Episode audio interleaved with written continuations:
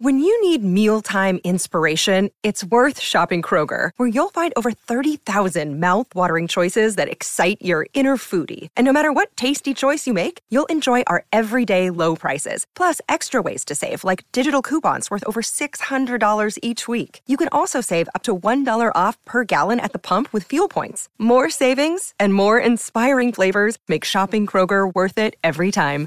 Kroger, fresh for everyone. Fuel restrictions apply. Another day is here, and you're ready for it. What to wear? Check. Breakfast, lunch, and dinner? Check. Planning for what's next and how to save for it? That's where Bank of America can help. For your financial to-dos, Bank of America has experts ready to help get you closer to your goals. Get started at one of our local financial centers or 24-7 in our mobile banking app. Find a location near you at bankofamerica.com slash talk to us. What would you like the power to do? Mobile banking requires downloading the app and is only available for select devices. Message and data rates may apply. Bank of America and a member FDIC.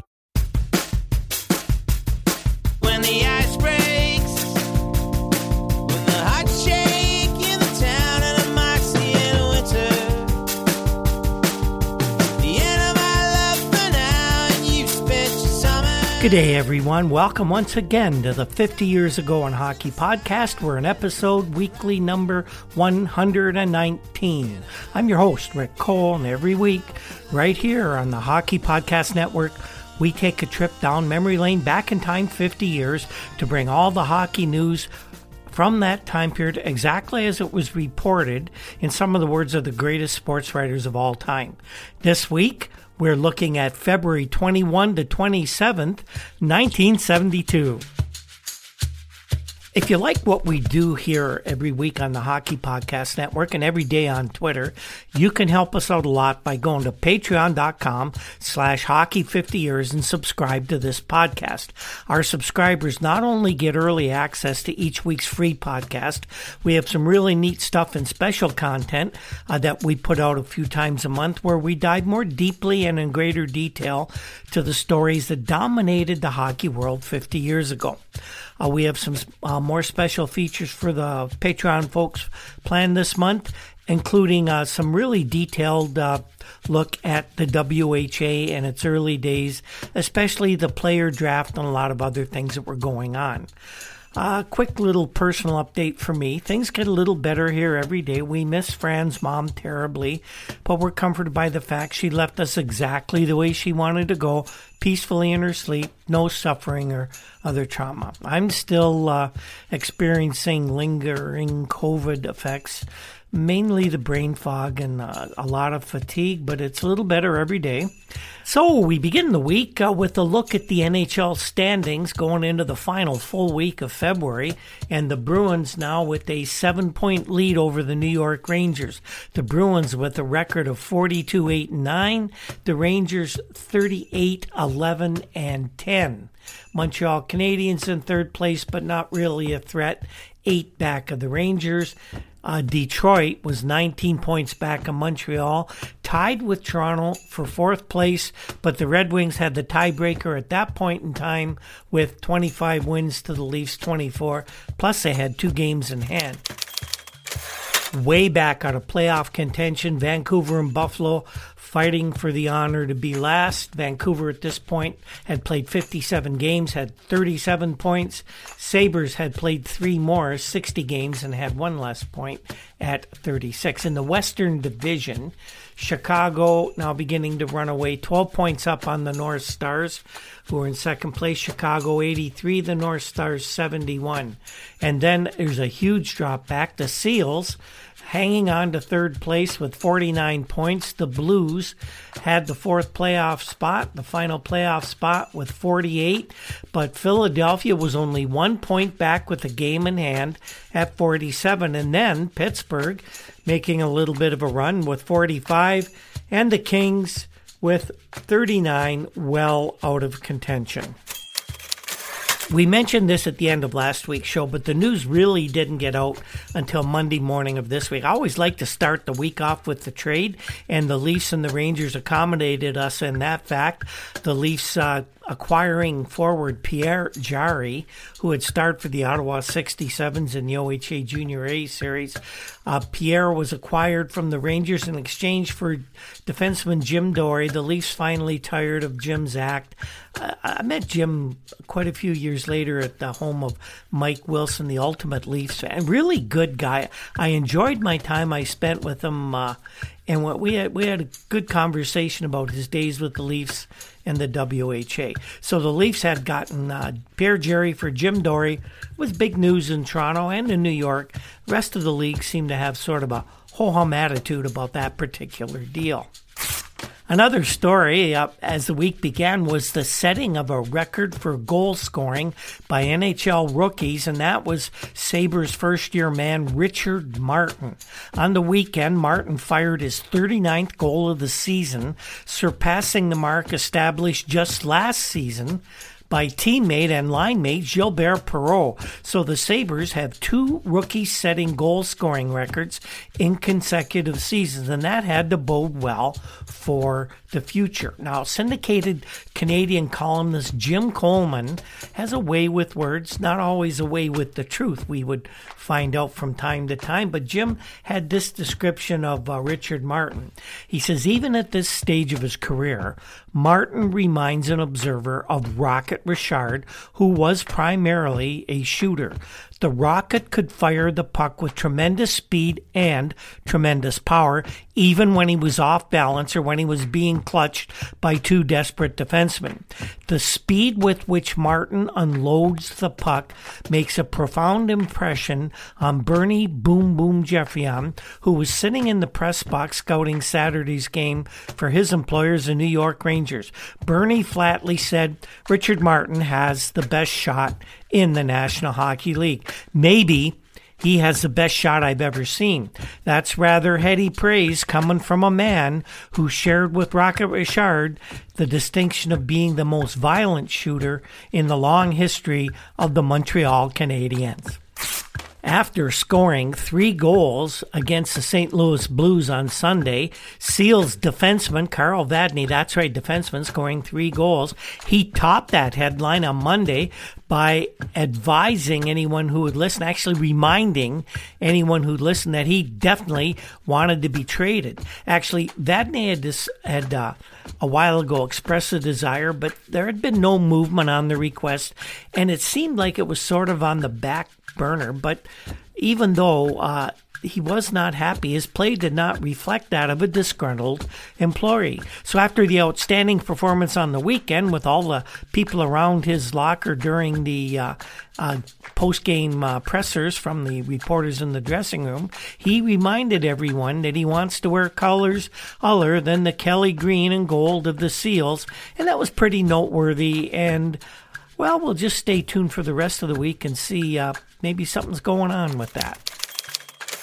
Yet another Monday morning headline as I scan the newspapers uh, from this period 50 years ago. Brantford Nadrofsky Steelers won a novice hockey tournament this past weekend over Don Mills of Toronto. I believe this one was in Whitby. The final score in the final game 11 to 5 for Brantford. Wayne Gretzky scoring six of the goals, and they didn't say so, but I think if I remember correctly, he probably had five assists in the game as well. The Brantford team played four games in the tournament. They won all four, and Gretzky scored 21 goals in the four games in which his team participated. Yeah, I think we're going to keep an eye on this little guy, scrawny and uh, slight of build as he is. He's only a kid. We'll see what happens as time goes on. Well, if you've been with us uh, for a while, then you know that in the last little while we've been talking about the Toronto Maple Leafs goalie Bernie Parent and all the rumors that he was going to jump to the World Hockey Association with the team called the Miami Screaming Eagles. Well, Monday, the story seemed to gain more legs with uh, reports in, in several papers that uh, Bernie was going to be signing a contract for sure with that team. The Globe and Mail's Dan Proudfoot had a story, and we're going to give you that so you get an idea of exactly what we were hearing and experiencing at that time. Proudfoot writes that the signing of Bernie Parent with the Miami Screaming Eagles of the World Hockey Association is imminent, according to lawyer Howard Casper. Parent probably will sign the contract in Miami next Sunday, which is an off day for the Maple Leafs who are his current employers, of course. Jim Harrison, Jacques Plante, and other Toronto players are also among Casper's clients for, for contract negotiations, but Parent will be the first NHL player to sign a WHA contract according to Mr. Casper. I'd like to clear the air regarding Bernard Marcel he said yesterday morning. Number one, a substantial offer has been made for his services. Number two, I've completed four to six weeks of negotiations and considerable investigation. And number three, I've just returned from Miami, Florida, where I've met the owner of the Miami Screaming Eagles, his attorney, and the league attorney. All legal technicalities have been cleared up, and Bernie will sign for five years at least. He will sign for at least three quarters of a million dollars and get fringe benefits such as a new Continental Mark IV each year. Bernie is so well protected that even if the league doesn't get off the ground, he'll still get all the money and all the benefits. Well, as you can imagine, NHL President Clarence Campbell didn't have that sitting very well with him. He said in Toronto that NHL clubs will take whatever steps are necessary, including court action, to protect the contracts of their players. However, Maple Leaf Gardens president Harold Ballard was quoted, quoted a month ago as saying the Leafs would not stand in Parent's way if he could land a magnificent contract from the World Hockey Association. Campbell said yesterday, which was Monday, the Parent case is unique. Uh, Campbell went on to say he had a feeling that any effort to get an injunction against him or the opponent might be difficult because of the statements made by Harold Ballard. This is a big handicap, and you don't go into a lawsuit with a handicap. And this sounds to me like Mr. Campbell is doing damage control. And as time goes on, you'll find out why. Because uh, one thing I always noticed, uh, I always was impressed with, with Clarence Campbell was he seemed to know everything. He was very uh, lawyerly, I guess you could say, in his uh, uh, performance of his duties as the president of the NHL. And he always gave you the impression that he knew exactly what was going on with everything he was talking about, and he was never surprised at what was going on. So he's trying to do damage control, saying, I can handle this as long as Ballard and people like him keep their big mouths shut. Well, Ballard uh, at the same time that Campbell was speaking, was saying to reporters, quote, I said to Bernie, when your obligations are completed with the Maple Leaf Hockey Club, or I may have said Maple Leaf Gardens, the only thing I can do is wish you good luck. But I also told him to get his last week's salary from them guaranteed in a trust company or a bank. Ballard said that he thought that Parent had been offered between five hundred and six hundred thousand dollars for five years, something like that. Now uh, Ballard says, I hear it's gone up nearly eight hundred thousand dollars. Meaning, of course, he wasn't really too uh, impressed with the way things were going, to say the least. But there's more on this, and we'll continue to talk about it. Alan Eagleson, who of course doesn't have his finger in this pie, did have a reaction. Eagleson, who of course is the president of the National Hockey League Players Association, said that if Bernie Parent signs with the Miami Screaming Eagles, it will start a veritable flood of NHL players to the new league.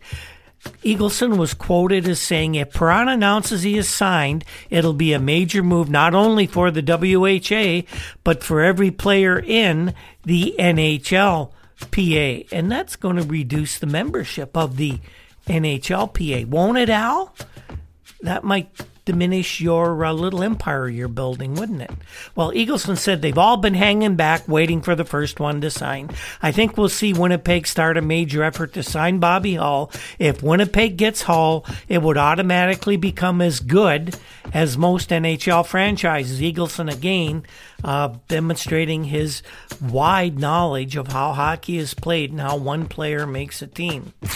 Parent's lawyer Howard Casper had criticized uh, uh, Eagleson earlier because some of the stuff he thought he was said had said uh, he he apparently uh, said that Eagleson proclaiming Bernie Parent was foolish.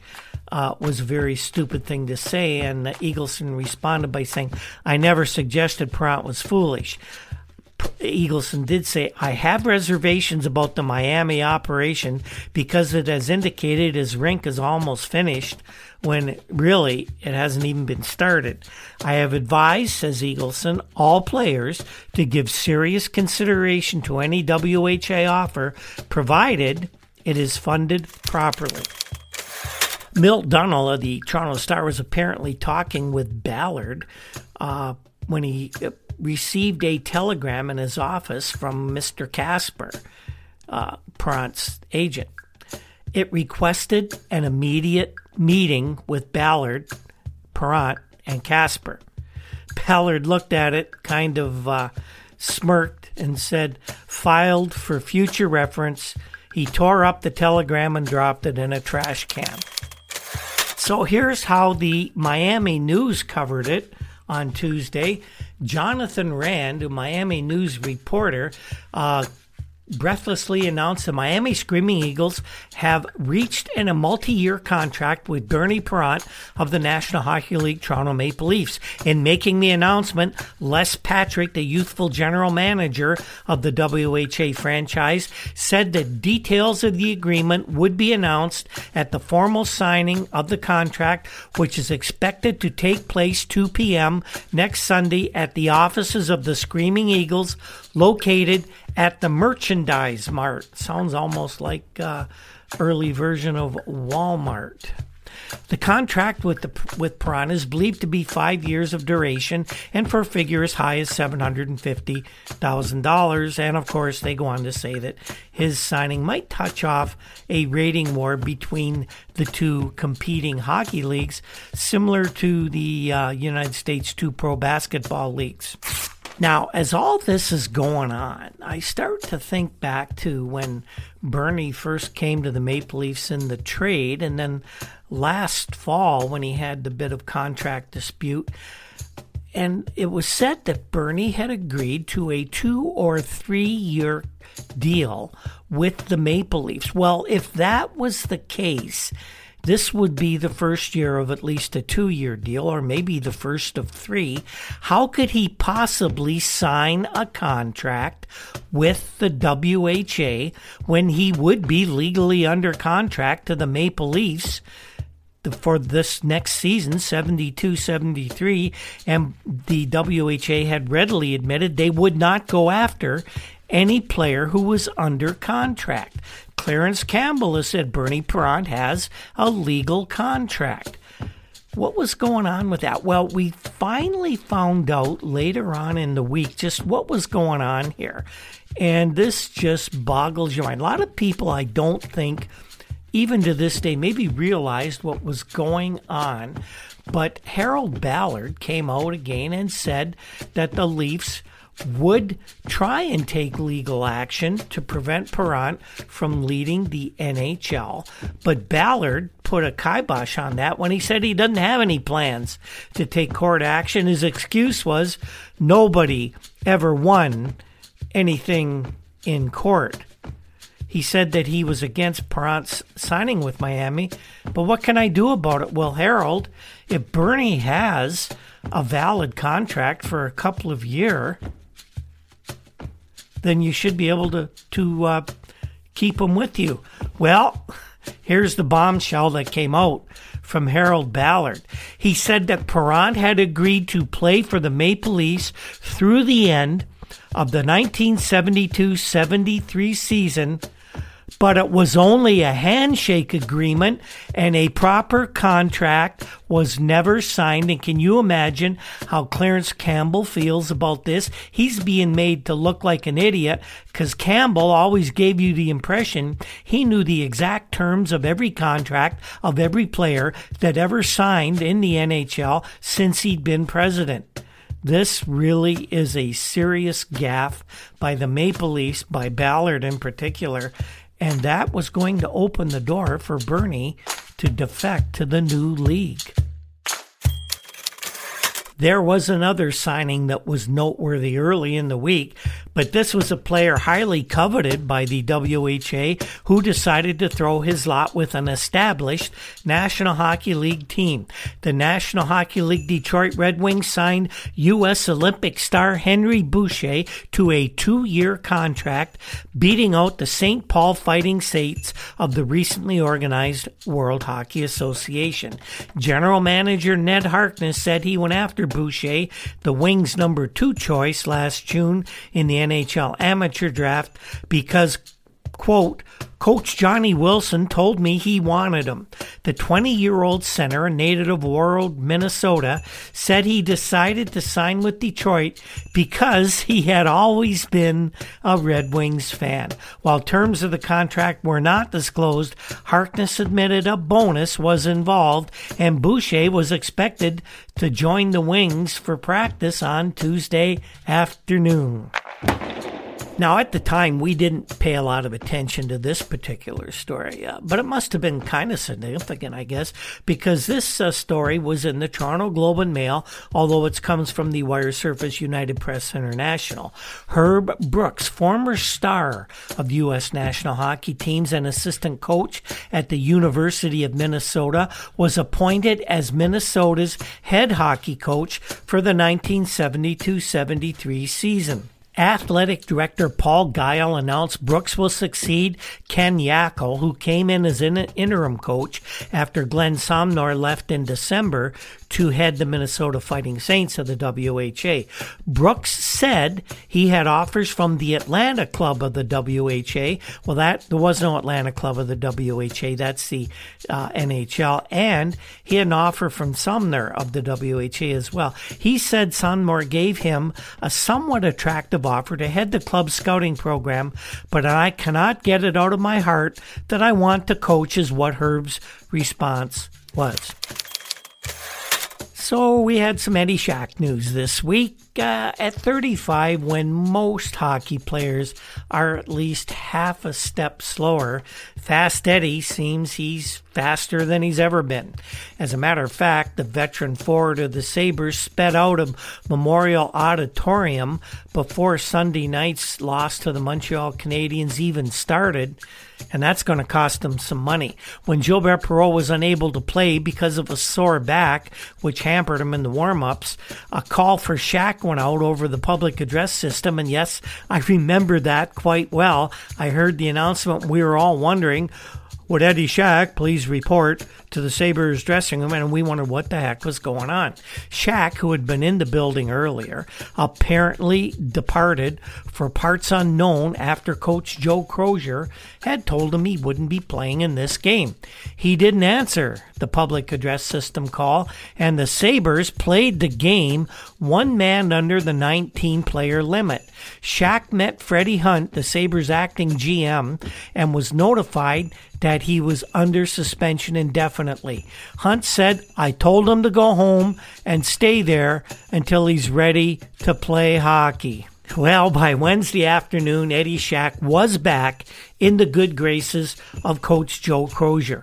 Crozier told uh, the, the, same uh, UPI press uh, wire service that Eddie Shack's suspension had been lifted. The coach said Shack will make the trip to Chicago for the game against Chicago Blackhawks. Shack received the extension after failing to report. Uh, he apparently had a decent explanation, and uh, the Sabres also don't have that many real NHL quality bodies. Eddie Shack is at least that, so he has been reinstated. When asked for a comment, Eddie told the press, I have nothing to say, and that may have been a first for Eddie Shack. The hockey headlines in the Vancouver Sun Tuesday uh, screamed big news that to me seemed a really, really big deal, though I didn't quite understand why. Hockey executives charged $3 million theft alleged. And here's what it was about. The two top officers of Northwest Sports Entertainment Limited, the owners, actually the operators of the Vancouver Canucks, had been accused of stealing $3 million dollars. Thomas Scallen and Lyman Walters were charged with theft on an information sworn out by the British Columbia Securities Commission investigator Andrew Campbell. Both also face a second charge of issuing a false prospectus. No date had been set for their appearances in provincial court. However, a spokesman told the Vancouver Sun that they will likely be brought to court in the near future. Scallen is president and treasurer of Northwest Sports, and Walters, senior vice president of the firm. There have some specific charges against them. The charges are making, circulating, or publishing a prospectus that they knew to be false in a material particular with intent to induce members of the public to become shareholders in a company, to wit, Northwest Sports Enterprises. And this took place between August 1st and December 31st, 1970. The second charge is the theft of approximately $3 million, the property of Northwest Sports Enterprises Limited, on or about December 15th, 1970. The theft charges against the two men was laid under the Canadian Criminal Code, while the second allegation is laid under the Canadian Securities Act. And of course, Scallen and Lyman are high ranking officers in the American company Medicor, which technically owns Northwest Sports Entertainment with a bunch of Canadian people, and this uh, will throw the whole ownership of the Canucks into a lot of disarray, I would imagine. This would indeed be a story that would bear watching, and yet another example of how the NHL was being run 50 years ago, the type of men that were running teams in the NHL. But this was nothing new. The NHL had been run like this since 1917 and even before it was founded, as we have seen. And it's going to be run this way for probably another 50 years, maybe more. Greed, incompetence, and out and out idiocy, a lack of uh, regard for the people who follow the sport. This is all about old white, white men making money. Now, hockey has to be the greatest game ever been able to be invented because it's been able to survive the old white men who run it. And make, make no mistake, I'm an old white man, and I'm really at times ashamed to be part of that demographic.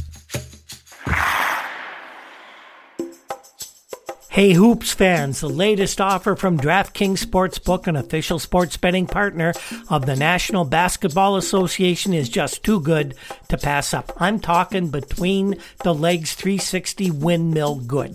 New customers can bet just $1 on any team and get $150 in free bets if they win. It's that simple. If Sportsbook isn't available in your state yet, you can still take your shot at a big payday. Everyone can play for huge cash prizes with DraftKings Daily Fantasy Basketball Contest. DraftKings has given all new customers a free shot at millions of dollars in total prizes with their first deposit. So download the DraftKings Sportsbook app now. Enter promo code THPN for the Hockey Podcast Network.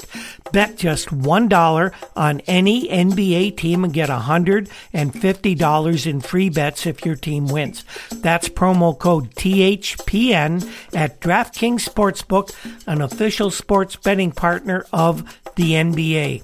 You must be 21 or over. A minimum age and location requirements do vary by jurisdiction. See DraftKings.com slash sportsbook for a full list of requirements and state-specific responsible gambling resources. And this is void where prohibited and a minimum $5 deposit is required. Gambling problem? Call 1-800-GAMBLER in Tennessee. Call or text uh, the TN Red Line, 1 800 889 9789. In Connecticut, call 888 789 7777 or visit ccpg.org slash chat. And in New York, you can call 877 8 HOPE NY or text HOPE NY, which is 467 369. The middle of the week saw what was probably the most significant trade of this season, especially as how it affected uh, at least one of the teams involved. The Bruins announced that they traded defenseman Rick Smith, right winger Reggie Leach, and a minor league player to the California Golden Seals for defenseman Carl Vadnais and another player. Milt Schmidt, the general manager of the Bruins, in announcing the trade, said that it also involves young defenseman Bob Stewart, who is playing for the Bruins Oklahoma City uh, club in the Central Hockey League, and a young player playing for Baltimore in the AHL, belonged to Oakland, young Don O'Donoghue. The Bruins, who were in uh, Oakland, said that uh, Vadnais would suit up to play for them immediately. And uh, Schmidt also said, We really hated to part with the three young players, Smith, Leach, and Stewart, but we had to give up something to get something like Vadnais. Then, too, we thought we could go high to get him because we'd have trouble protecting all our young players in next June's expansion draft, anyhow.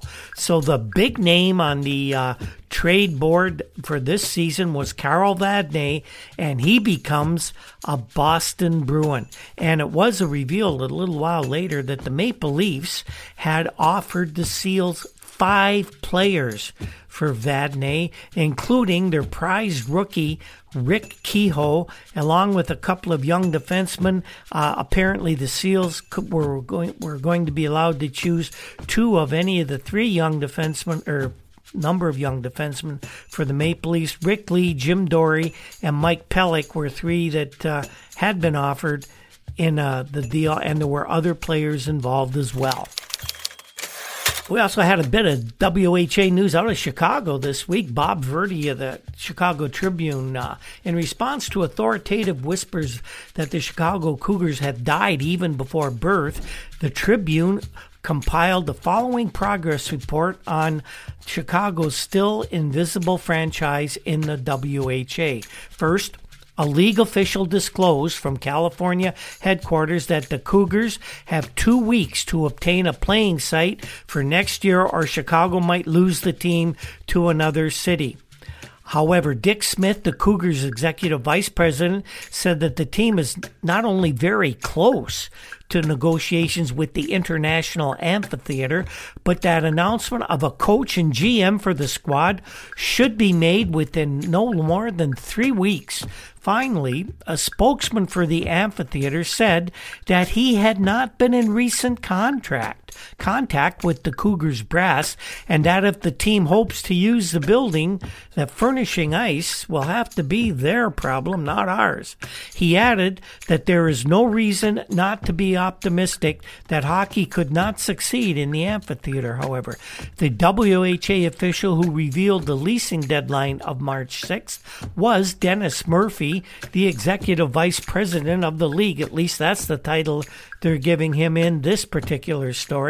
Every story I read has Murphy having a, another another sort of imaginary title. Murphy apparently said if they don't find a place in time, we might have to look elsewhere.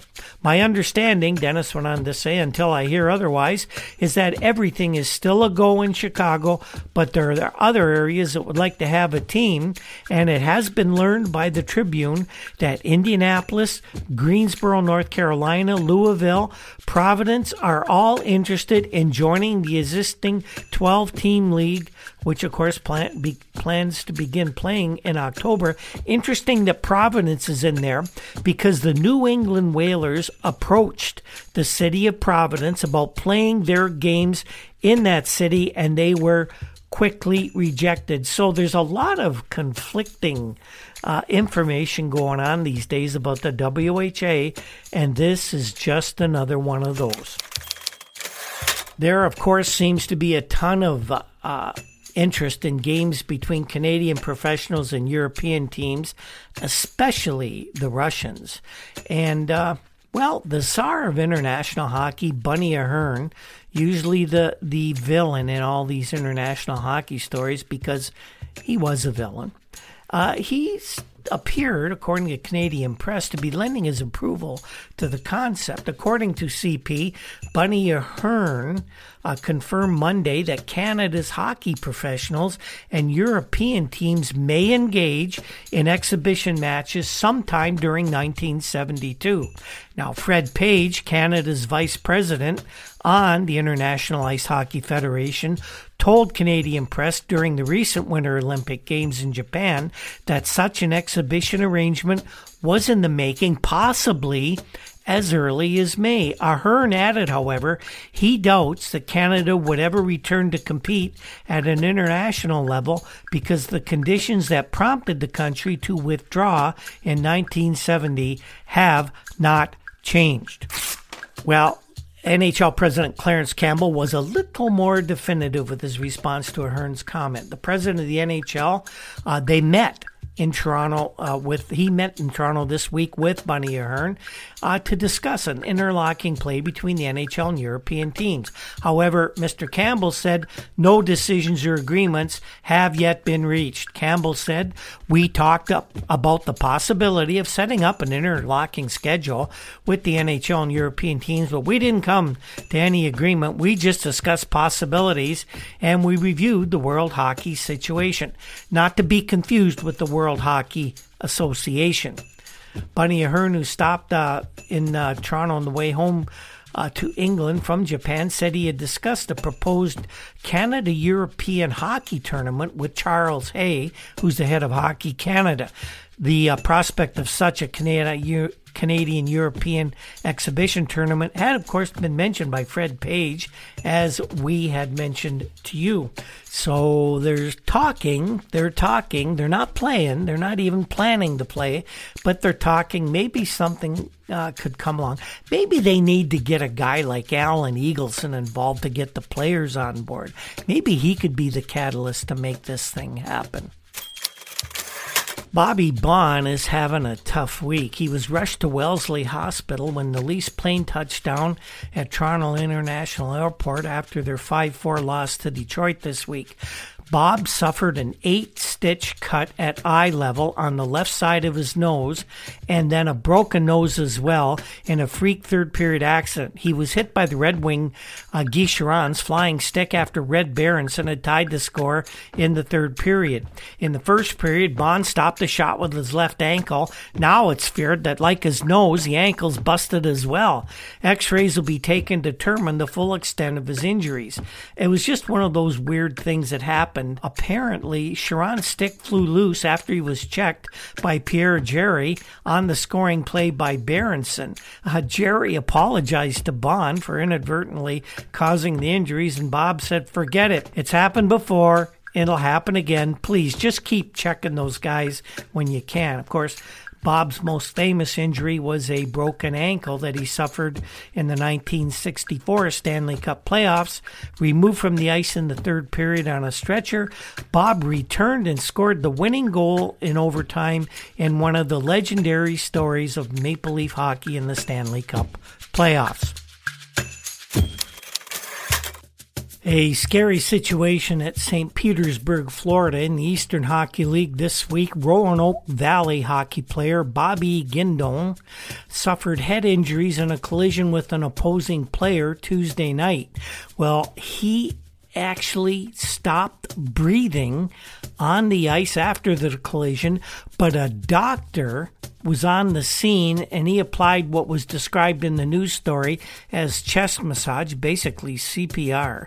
Uh, he did that while Guindon lay prone on the ice.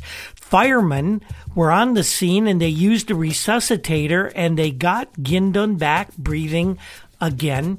And uh, he was taken to hospital where he was immediately placed in intensive care. The good news is that a few days later, Guindon was actually removed from intensive care and he would end up continuing his hockey career. Now, there are two Bobby Guindons that we know about. One that had played for the Montreal Junior Canadiens, and he ended up playing a bit in the NHL and in the WHA. This particular fellow, uh, we don't have any of his junior stats available, but he did play in the Eastern Hockey League for several years with Salem, New Haven, uh, Roanoke.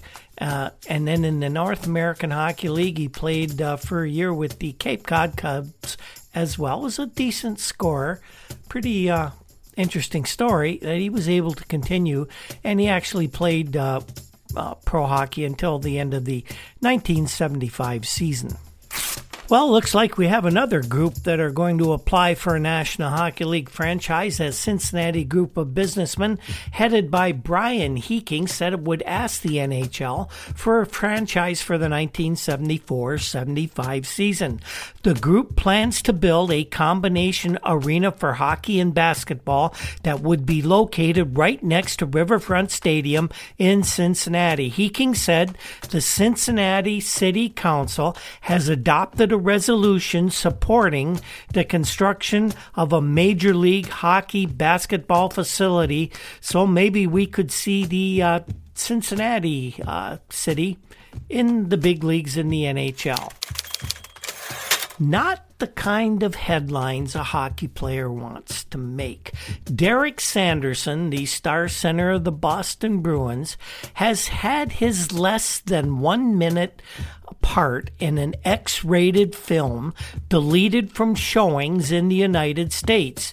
The film, entitled Loving and Laughing, has been a hit in Montreal where it is being shown with Sanderson's part included. It is scheduled to open in Boston next week, but at Sanderson's request without the segment that features his appearance. The segment shows Sanderson going to a rock party claiming to be a scout for a girls' hockey team.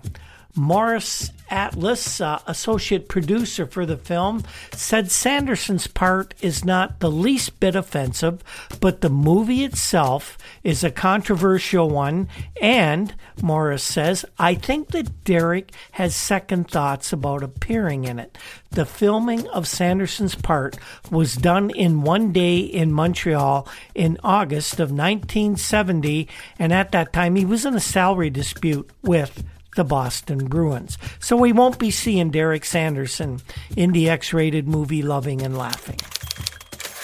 After that big trade later in the week that Carl Vadnais had been sent to the Bruins, Munson Campbell, the vice president of the Seals, announced he was resigning from the team, and there were very strong rumors that general manager Gary Young would be close behind.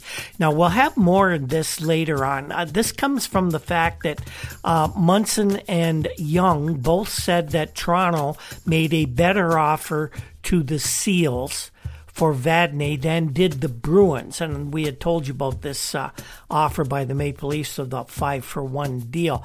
Well, Munson was, uh, his uh, leaving the Seals was very, very damaging for a lot of reasons. He was the guy that actually went to bat with the NHL governors to allow Finley to become the owner of the Seals. And even Munson, who championed Finley's cause, had enough of the guy's BS and he just couldn't take it anymore. And he has left the SEALs, and it looks like now Charlie Finley will be running things on his own Gary Young already knows he's just a figurehead, which probably a good thing because Gary Young was no hockey genius either. As the week drew to a close, there was a bombshell announcement from the Soviet Union, hockey announcement that is. Although uh, not the surprise it could have been, this had sort of been rumored in the background during the Olympics. The Soviet Union's hockey bosses confirmed a widespread rumor when they announced that Anatoly Tarasov and Arkady Chernyshev, the coaches of their immensely successful national team, had been dismissed less than two weeks after winning a third consecutive Olympic gold medal. Tarasov and Chernyshev were the most productive coaches in the post war international hockey era, having captured 12 world or Olympic titles since 1956, including the last 10 in succession. They will be replaced by Vsevolod Bobrov and Nikolai Pushkov, former star players with the national side, beginning at the IIHF 1972 World Championships in Prague in March. Now, one might reasonably could have predicted all this. Uh, Tarasov was quite the darling of the Western media, always accessible, quick with a quote, and it could be said that he was the face of Russian hockey. He'd even published a book widely distributed in North America. I bought a copy myself called Russian Hockey Secrets. In Russia, however, the individual has no place at the front of any scenario. Tarasov was simply getting too big, too popular, if you will, for his own good. So, for the greater good of the country, of the motherland, the Russians would have us believe he is removed to be replaced with some other good soldiers who will make the team even better. So you win an Olympic gold medal and you get fired. I shudder to think what they would have done to Tarasov had he lost. And here's a story out of Ontario, I believe Ottawa. Uh, a resolution of a lawsuit, uh, and it involves the sport of hockey. A county court judge ruled that injury is part of the game of hockey. He dismissed the suit, claiming more than $11,000 for a five year old hockey injury. Judge A.E. Honeywell made the ruling in dismissing a claim brought by William Kundell of Ottawa against Mike West, a hockey player now living in Toronto, amateur player. In a writ issued April 13, 1971, Mr. Kundell claimed he received a broken lower jaw after he was body checked in a hockey game on March 11, 1967. At that time, he was playing for Ritchie Sports Shop against Ottawa Imperials at the Ottawa Auditorium in the now defunct Cradle Hockey League. Mr. Kundell claimed an opposing player, Mr. West, hit him with a hockey stick without any cause whatever, and that's in quotes. The assault was deliberately, willfully, and intentionally inflicted, the writ stated. Mr. Kundell was taken to the General Hospital in an ambulance and spent the next four days in the facility. Two days after the injury, the jaw was wired. A letter from plastic surgeon Dr. George Walker to Mr. Kundell's lawyer Bernard Manton stated that the first seven to ten days following the fracture of the mandible, lower jaw, the involved area was quite painful. There is a following period of five to six weeks of uncomfortableness while the interdental wiring remained in place. Following this, a period of approximately three or four days, when again there is moderately severe discomfort in the mouth area. The wiring was removed six weeks after the surgery, and two teeth were removed and replaced by a partial plate. In a writ issued June 25, 1970, Mr. Kundell said he was still complaining about a numbness which causes many inconveniences.